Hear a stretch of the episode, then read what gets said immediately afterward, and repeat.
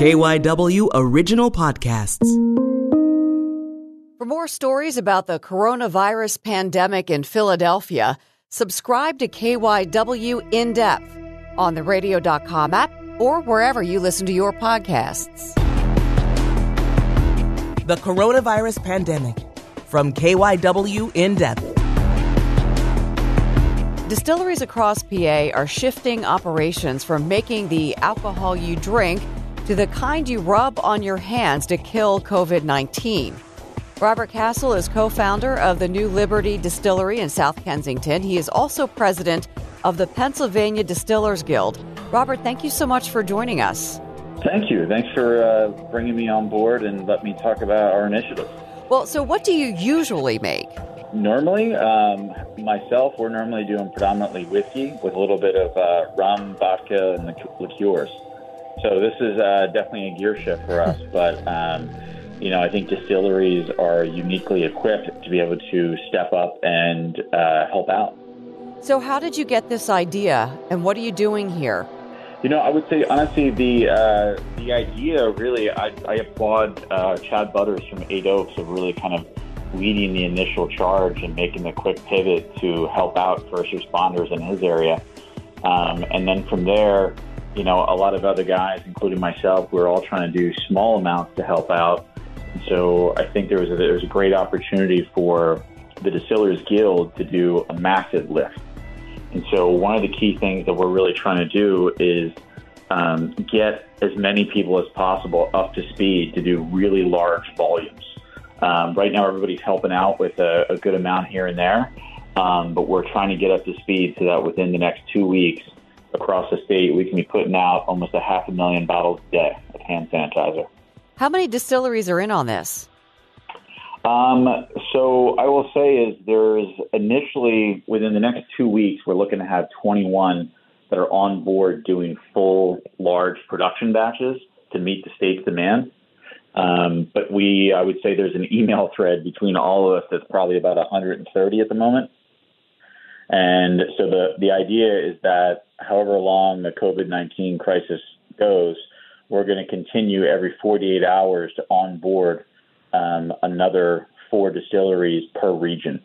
So we're starting with Pittsburgh, Harrisburg, and Philadelphia. And then every 48 hours, bringing on more distilleries and more distilleries and more distilleries and um, it's been a great effort. I mean, honestly, contributions of guys like you know John George at Five Oaks out in Norristown, mm-hmm. Barry Young out in uh, Boyd and Blair Vodka in Pittsburgh. I mean, those guys were actually former pharmacists, and so we've been able to utilize their previous skill sets to make sure that our formulation and methods of production were in compliance with, you know, what was required to to meet the process. So you know, it's been able to really a big lift and everybody pulling together to make things happen. I think really shows that that spirit is alive and well um, here in the Commonwealth. Now we we we were supposed to do this interview like an hour gosh, maybe a couple of hours ago, right? And because your phone has been ringing off the hook, we've pushed it back. So you've been crazy busy, and you told me you got off the phone. You were even talking to the state this morning. So can you tell me what's developed even since we spoke yesterday? Yeah, I would say the development changes mm-hmm. every two or three hours. Some of the nice things that we have going on, I would say, honestly, developments that have come from our local state uh, senators, representatives, and U.S. congressmen and women. I mean, you have some people that have just been amazing standouts um, that have helped out with on the regulatory side. Like I will say, um, Congresswoman Scanlon, I'd probably talk to her via email or text or something four times a day about how else can I help? What's the next battle that's out there? Um, she's the one that's been standout amazing. Um, you know, Senator Killion has really done great stuff with helping us, as well as Senator Hughes, um, Brendan Boyle. I mean, Senator Toomey's office. I mean, really, you're seeing bipartisan people making big, big efforts um, in their respective areas to make all of this happen and come together. Um, and for what we're doing as the guild to be able to pull this together and have that type of support from the people that truly are representing us as Pennsylvanians, I think is not something you come across very often. And with the more recent news polarizing political news cycles, I think I think it's just a really great thing to see people find common ground, do what's best for the need in the crisis, and just move forward together. I mean, it's just I I think it's something that you aspire about or read about in a textbook um, about how these things are supposed to work. And I would say right now you're seeing them do that, and it's it's an amazing thing. Yeah. You, I mean, this is a huge undertaking. It's not just switching over your operations, it's getting this kind of done across the board because you don't, it's not just a matter of you want to make hand sanitizer, so you're going to go ahead and do it, right? You, you, there are things that you needed to take care of to get, I guess, approval to do that? Correct. And this is the part where, again, like, you know, as our Distillers Guild and as an organization, we're doing this free of charge. You know, the contracts that we're doing to the state to fulfill the state, um, you know, we have some levels of funding to help us offset the cost of labor and raw material purchases. But otherwise, it's going directly to the Department of Health, first responders, the hospitals, the people who need it. And we're not charging a dime of profit. So, how much money is this going to cost to get this going? You know, initially it's just a matter of kind of scaling things up. I mean, we've had um, organizations like PIDC here in Philadelphia that have been amazing and stepping us, stepping up and finding uh, a way of financing for us that helps us get through this process and make these initial big purchases. But from a cost perspective, I mean, you know, it's it's it's it's not bad. The implications. I mean, putting a number to it is kind of hard to me to say right now because every 15 minutes I get new inquiries in about dire needs of World Health Organization approved hand sanitizer. Really? Who's, think, who's calling you? Who's calling you asking you about that? Hospitals from all over the state, the region, um, uh, Amazon. I mean, as crazy as that sounds, um, we've had inquiries from uh, police, fire, grocery stores who are in dire need, of people who are critical businesses and opening and helping those that aren't sick still get food. Um, so there's just everyone and anybody just constantly keeps pouring in. And at the moment, you know, I'm really trying to, to be able to communicate to the Department of Health, take everyone's needs into account. Like, hey, give me what your daily and weekly needs are, and we're going to find a way to help you. So you talked about um, a formula, uh, the WHO. I think you said a WHO approved formula. So you're not putting this together on your own. You're using it. You have a you have a specific uh, ingredient list here. Yeah. So the World Health Organization publishes uh, an ingredient formula guide we put out there, and all of us in our facilities have that are doing this um, project have gone through the state reg- the federal registration process with FDA in compliance with this formula to be able to put out there. Um, the interesting part in terms of why I think we're really well equipped is on a normal basis, we have to measure alcohol to the degree of 0.01% ABV. The margin of error that's required for the World Health Organization is 5.0. So we do multiples and multiples more on a regular basis of how we have to measure alcohol. So that's what makes us, I think, very well equipped to be able to do a transition making this product to fit the, the public health need. How um, complicated is it? I mean, I'm thinking before the, the COVID pandemic hit, you were in the process of making what you normally make the vodkas, the whiskeys. So, what does this involve? Because I'm thinking you would have to get that out of your production line, out of your system before you can kind of switch over to make this. Yeah, and that's actually what a lot of us have been doing. We've been in the thought process of kind of like phasing down a little bit of stuff. And we can actually afford to do that in the most part right now. And, I, and only because uh, the public has been really great about going to all, our, all of our micro distilleries online stores and buying their product from there while the PLCB stores are closed. That's actually allowed us to get means of revenue to be able to continue to be open and do an initiative like this. So what we normally would have been shipping to a state PLCB store, people buying directly from us on our online stores has been really, really supportive. I mean, often everybody touts about support local, it helps. Support local, it helps. This is really coming full circle. I mean, people buying even a single bottle off of our websites, and then in turn, that keeps us going to be able to do this public service need for free. So you you you're manufacturing it, but then there's the the part where you need to get it where it needs to go, and you're talking about quite a lot of hand sanitizer. So how does that work? Well, so that's actually a great part when you look at mobilization between multiple government entities. Um, the U.S. Postal Service is in dire need of it. They have they're willing to come pick up at a moment's notice when we have it. Pennsylvania Department of Health, I cannot be more complimentary about those logistics people. Uh, I, you know, I tell them that there's even a chance of when something can be picked up. I mean, they are responsive within five minutes and ready to pick up within hours um, to be able to fill the need in the pipeline. So you're kind of seeing not only the mobilization that we're doing as a small craft industry in Pennsylvania, but how you're seeing that just seep out through all other different entities to be able to get this in the hands that it needs to be.